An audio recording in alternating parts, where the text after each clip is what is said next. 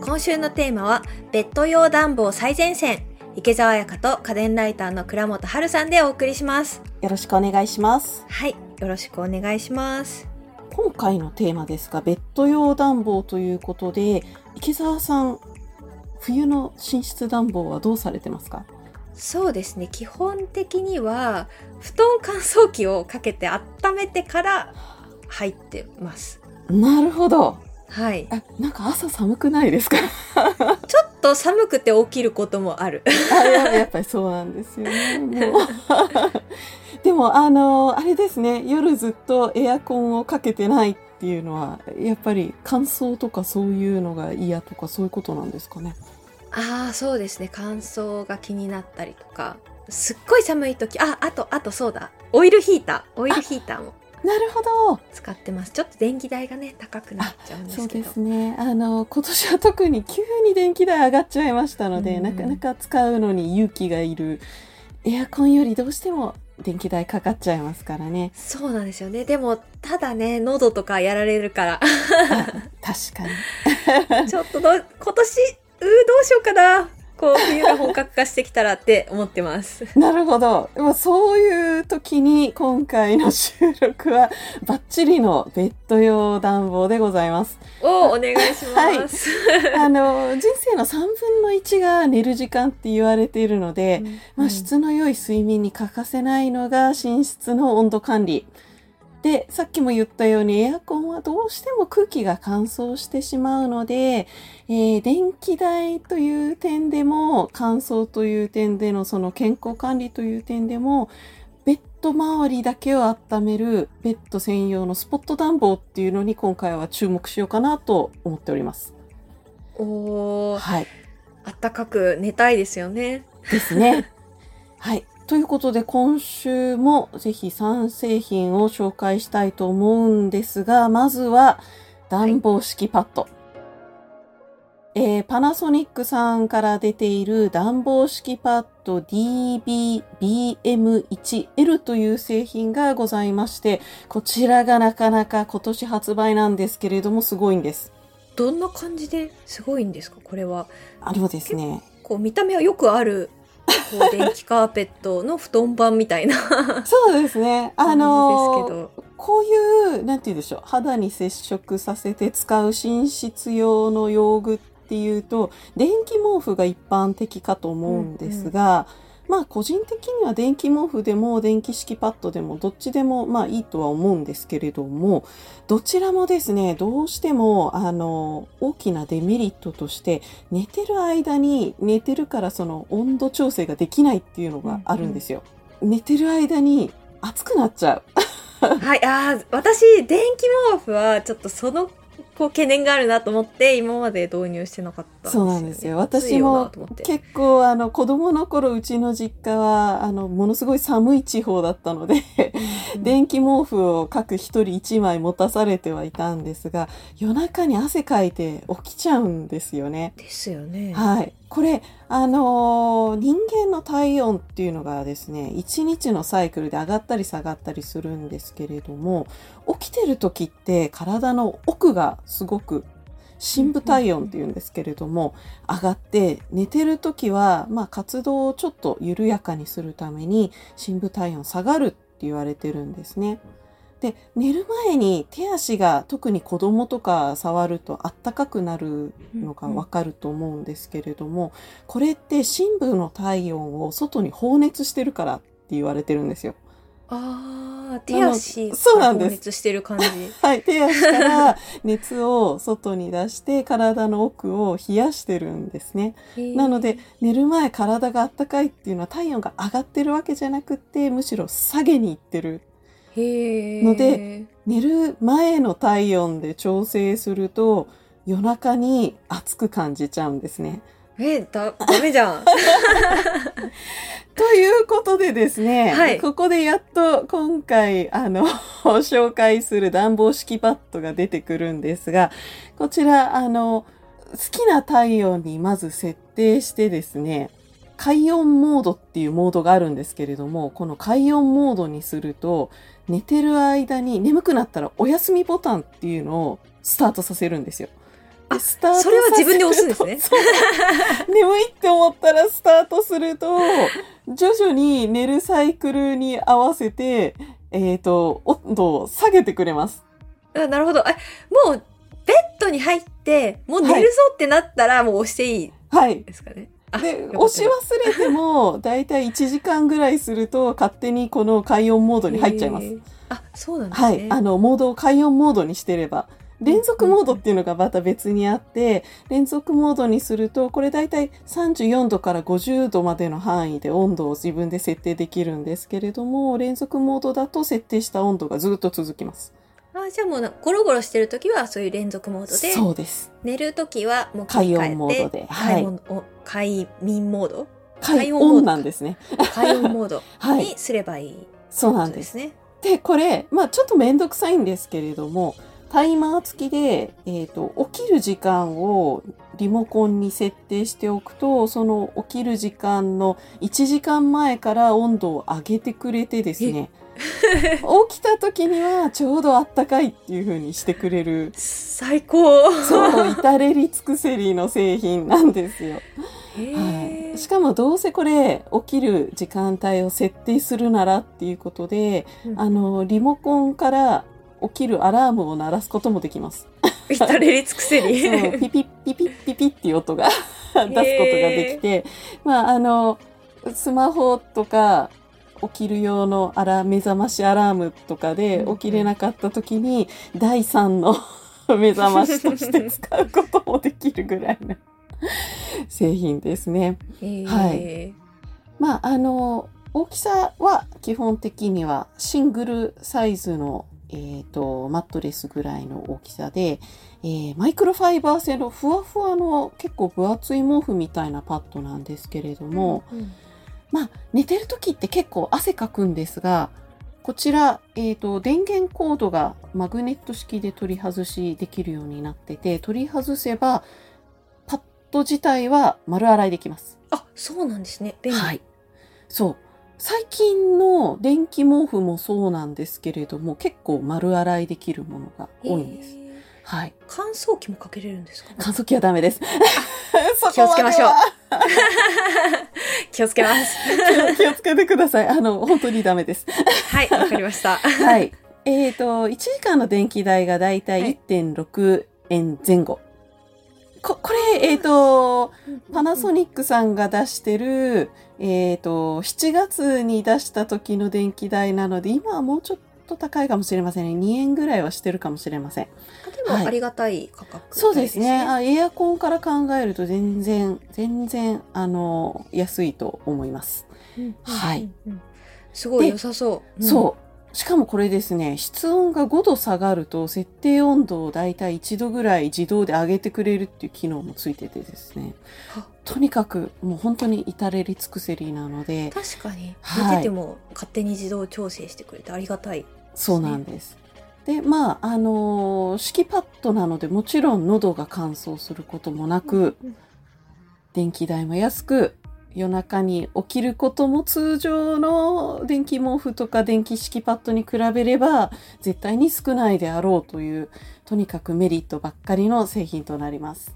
確かに今までの電気毛布のイメージちょっと覆されたかもしれない。ですそう、そうなんです。うん。まあ、めんどくさいといえば 起きる時間を設定することと、まあ、一回設定すればうん平日はだいたい皆さん同じ時間に起きるだろう。うんうん。ので大丈夫なんですけれども、あとは、あの、お休みスタートボタンがいい段階で押せるかどうかっていう。そうですね。確かに、はい。その、その2点がデメリットといえばデメリットかなと思います。確かに自信がある方はねぜひこのちょ製品挑戦してみていただけたらいいなと思います、まあ、ダメでも普通の、あの、暖房式パッドとして使えますので。そうですよね はい。今まで使ってたやつのあの新しくリニューアルして使う方もいいかもしれないですね。そうですね。うんあの、結構これ、あの、敷きパッドとしても、うんうんなんて言うんでしょう。パッドが結構分厚いんですよ。で、あそうふわふわで、あの、パッドとしてもなかなか優秀なので、それだけでもおすすめです。続いての商品もご紹介しはいていた。だけますか、続いてはですね、えーレイコップさんが出している布団コンディショナーという製品です。え、何これ？ちょっとね、写真を。初めて見たぞ、こういう写真見の。るとちょっとびっくりするかもしれませんが、なんでしょう？えっ、と、これね、本当に電気の、あ、で、であの、布団マットえ、あ、これマッなんです。マットプラス、はい。マットについてる、布これは？団に温度調整機能付き送風機があ、一体化した一体化してんだ。布団のマットレスなんです。まあ、とはいえ、マットレスの上に乗せる、ちょっと分厚いマットレスみたいなものなんですけれども、これを、あの、直に、えっ、と、ベッドのすのこの上に乗せるものではなく、マットレスの上に乗せるマットレスになります。これ、これ、シングルサイズですね。シシングルサイズです。はい。あの、実はね、これ、あの、4年前に発売された、ちょっと、あのー古い製品なんですけれども、発売当初は12万ぐらいしてて、はいはいは。ないかなか手が届きにくかったんですが、今だいたい3万円ぐらいで買えたりするので、だいぶ安く、お安く。そうそう、ちょうどお値頃かなと思って紹介させていただいております。これ、これね、なかなかすごい製品で、あのーなんて言うんでしょう。えっ、と、マットレス専用の、えっ、と、マットレスも付属してるんですけれど、これが東洋坊さんが開発した高反発のエアスペーサーっていう弾力材が中に入ってるんですよへ。ーこの弾力材がですね、よく枕にも使われてるんですけれども、樹脂のファイバー製で、なんて言うんでしょう、中がスカスカなんですね。あの、普通コイルで、コイルの周りに綿が入ってたりするんですけれど、それよりもだいぶ通気性が良くなっていて、この通気性の良くなってるマットレスの間に最適な温度にキープした温風とか、あと夏だとですね、送風をして体の温度を逃がしたり、あと冬は暖かくして体を温めたりしてくれるというものになります。そっか、じゃあ冬だけじゃなくて夏も使えるんですそうなんです。一年中使えるんですよ。あと、使ってない時に、えっ、と、50度以上の温風にしてダニ対策をしたり、除菌したり。マットレスってなかなか、やっぱりケアがしにくい部分があるんですけれども、まあ、それをもう家電と一体化させることで、全部、そのマットレス自体でやってしまおうというのがこの製品になりますね。ただ、もしかするとですね、マットレスって結構人の好みがあるので、こちら、あの、高反発型のマットレスになってしまうんですよ。なので、あはい、テンピュールみたいな沈み込むような低反発タイプが好きな人には、ちょっと寝心地が、うんいまいちかなって思われるかもしれません。確かにちょっと試したい気持ちありますね、そう、なんですよね。あのー、感じとしては、エアウィーヴさんみたいな感じの、うんうん結構高反発な。ただ、まあ、高反発のものの方が腰にいいって言われてたりもするので、個人的には私はこの寝心地は好みなんですけれども、そのあたりはなかなかこう、試してみないとわからないかもしれませんね。あれ、これって、あの、はい。そのマットレス部分の他に乾燥機みたいのがついてるじゃないですか。はい。えっと、この機械の部分って、はい。えっと、そのベッドの高さって結構お家によって違ったり、もしくは敷布団縦にも横にもできるんですよ。よ、実は。あ、そうなんですか？なので、敷布団にも乗せられるっていうえ、。すごい。はい。ちょっと面白い、面白い構造です。えっと、どういった方におすすめとかあったりします？あの、布団乾燥機とかってやっぱり面倒っていう人は多いと思うんですけれども、そういうの、これセットとかしなくていいので、手軽っていう意味では一つ便利なのと、あとやっぱり夏も使えるので、夏涼しく、夏のその、じとっとした、その、布団の中の環境がやっぱり嫌だっていう人は、すごく使い勝手のある製品じゃないかなとは思いますね。確かに湿度が逆に夏だと高くて眠れなかったりとかそうなんですよ。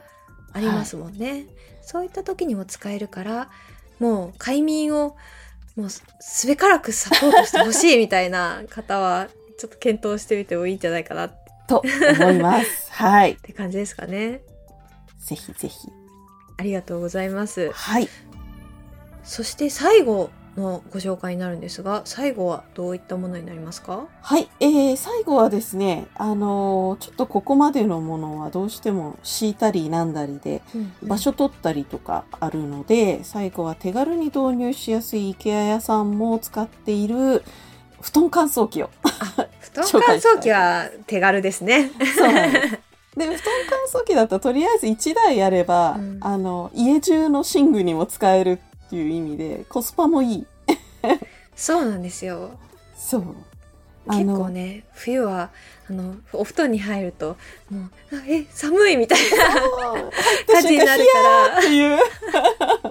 で、自分の体温で温ま、温めないといけないみたいな。感じになるから、それがないだけでも、だいぶ違うんですよね。そうなんです。あの、最近の布団乾燥機って、だいたい寝る前モードとか、あうんの、うん冬暖房モードみたいなのがあって、すごい短時間で布団の中を温めるだけっていう設定があったりするんですよ。うんもちろんそれだけでは乾燥しないので、それだけ使っていると、布団のケアっていう意味では意味はないんですけれども、冬の入った時のあの、ヒヤーっていうのだけは、あの、カバーできます。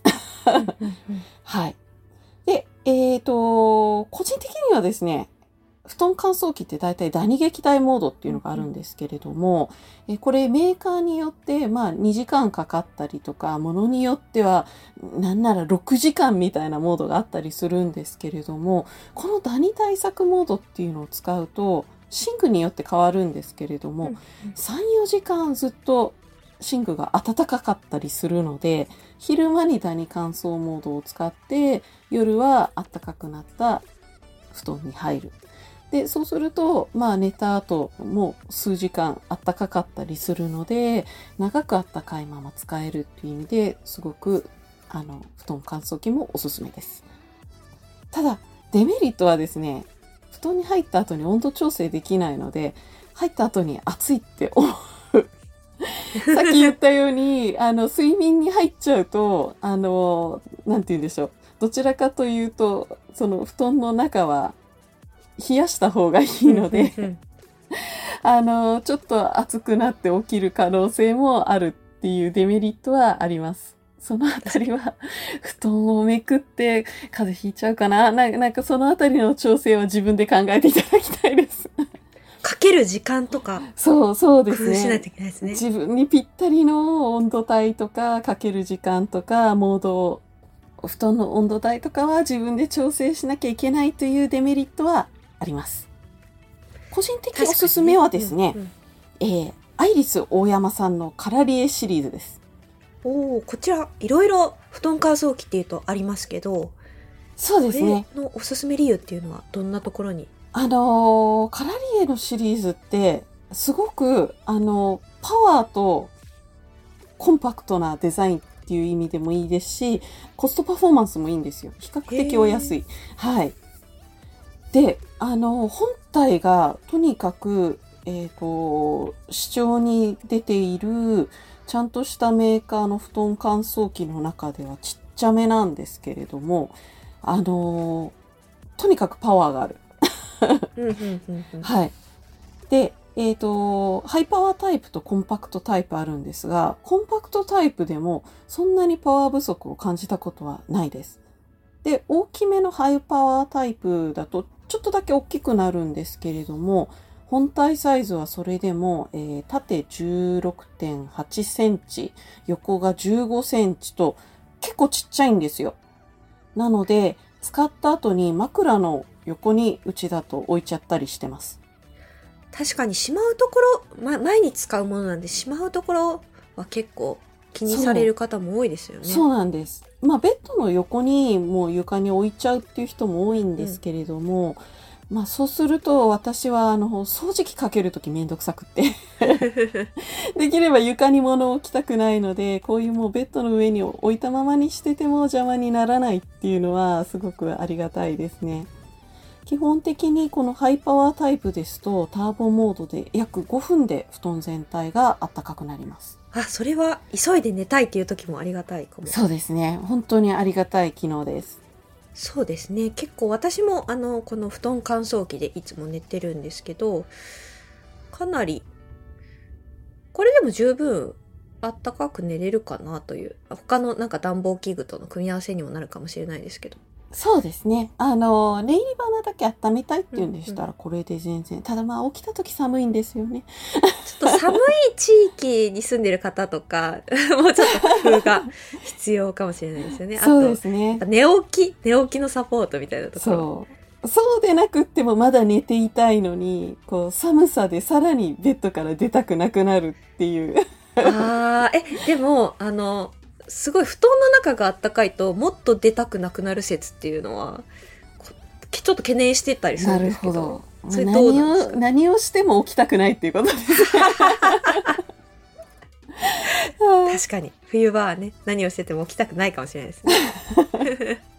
というわけで、えーと、今回はベッド用暖房最前線というテーマでいろいろお送りしてきました。ベッド周り、ちょっと今年寒くて心配だよという方はぜひぜひ検討してみてください。さて、家電最前線では番組への感想もお待ちしています。番組で紹介された家電を買ってみましたといった感想を Twitter でハッシュタグ家電最前線をつけて投稿してください。そして番組のフォローもぜひお願いします。最新話が配信されるたびに通知を受け取れますので、聞き逃すことなく家電の最新情報をチェックすることができます。お聞きのポッドキャストアプリで家電最前線の登録をぜひお願いします。最後に番組からリスナーの皆さんへのプレゼントのお知らせです。11月のプレゼントは、シャープ149、5000円以下の高コスパ家電キッチン編でご紹介したレコルトのコードレスミニチョッパー RCP5 です。1名の方にプレゼントします。応募にはキーワードが必要です。今回のキーワードは、コードレスで簡単調理。お聞きのポッドキャストアプリの番組概要欄、または番組のホームページやツイッターのプレゼント応募リンクからご応募ください。締め切りは12月15日木曜日です。ここまでは家電ライターの倉本春さんとお送りしました。次回もよろしくお願いします。よろしくお願いします。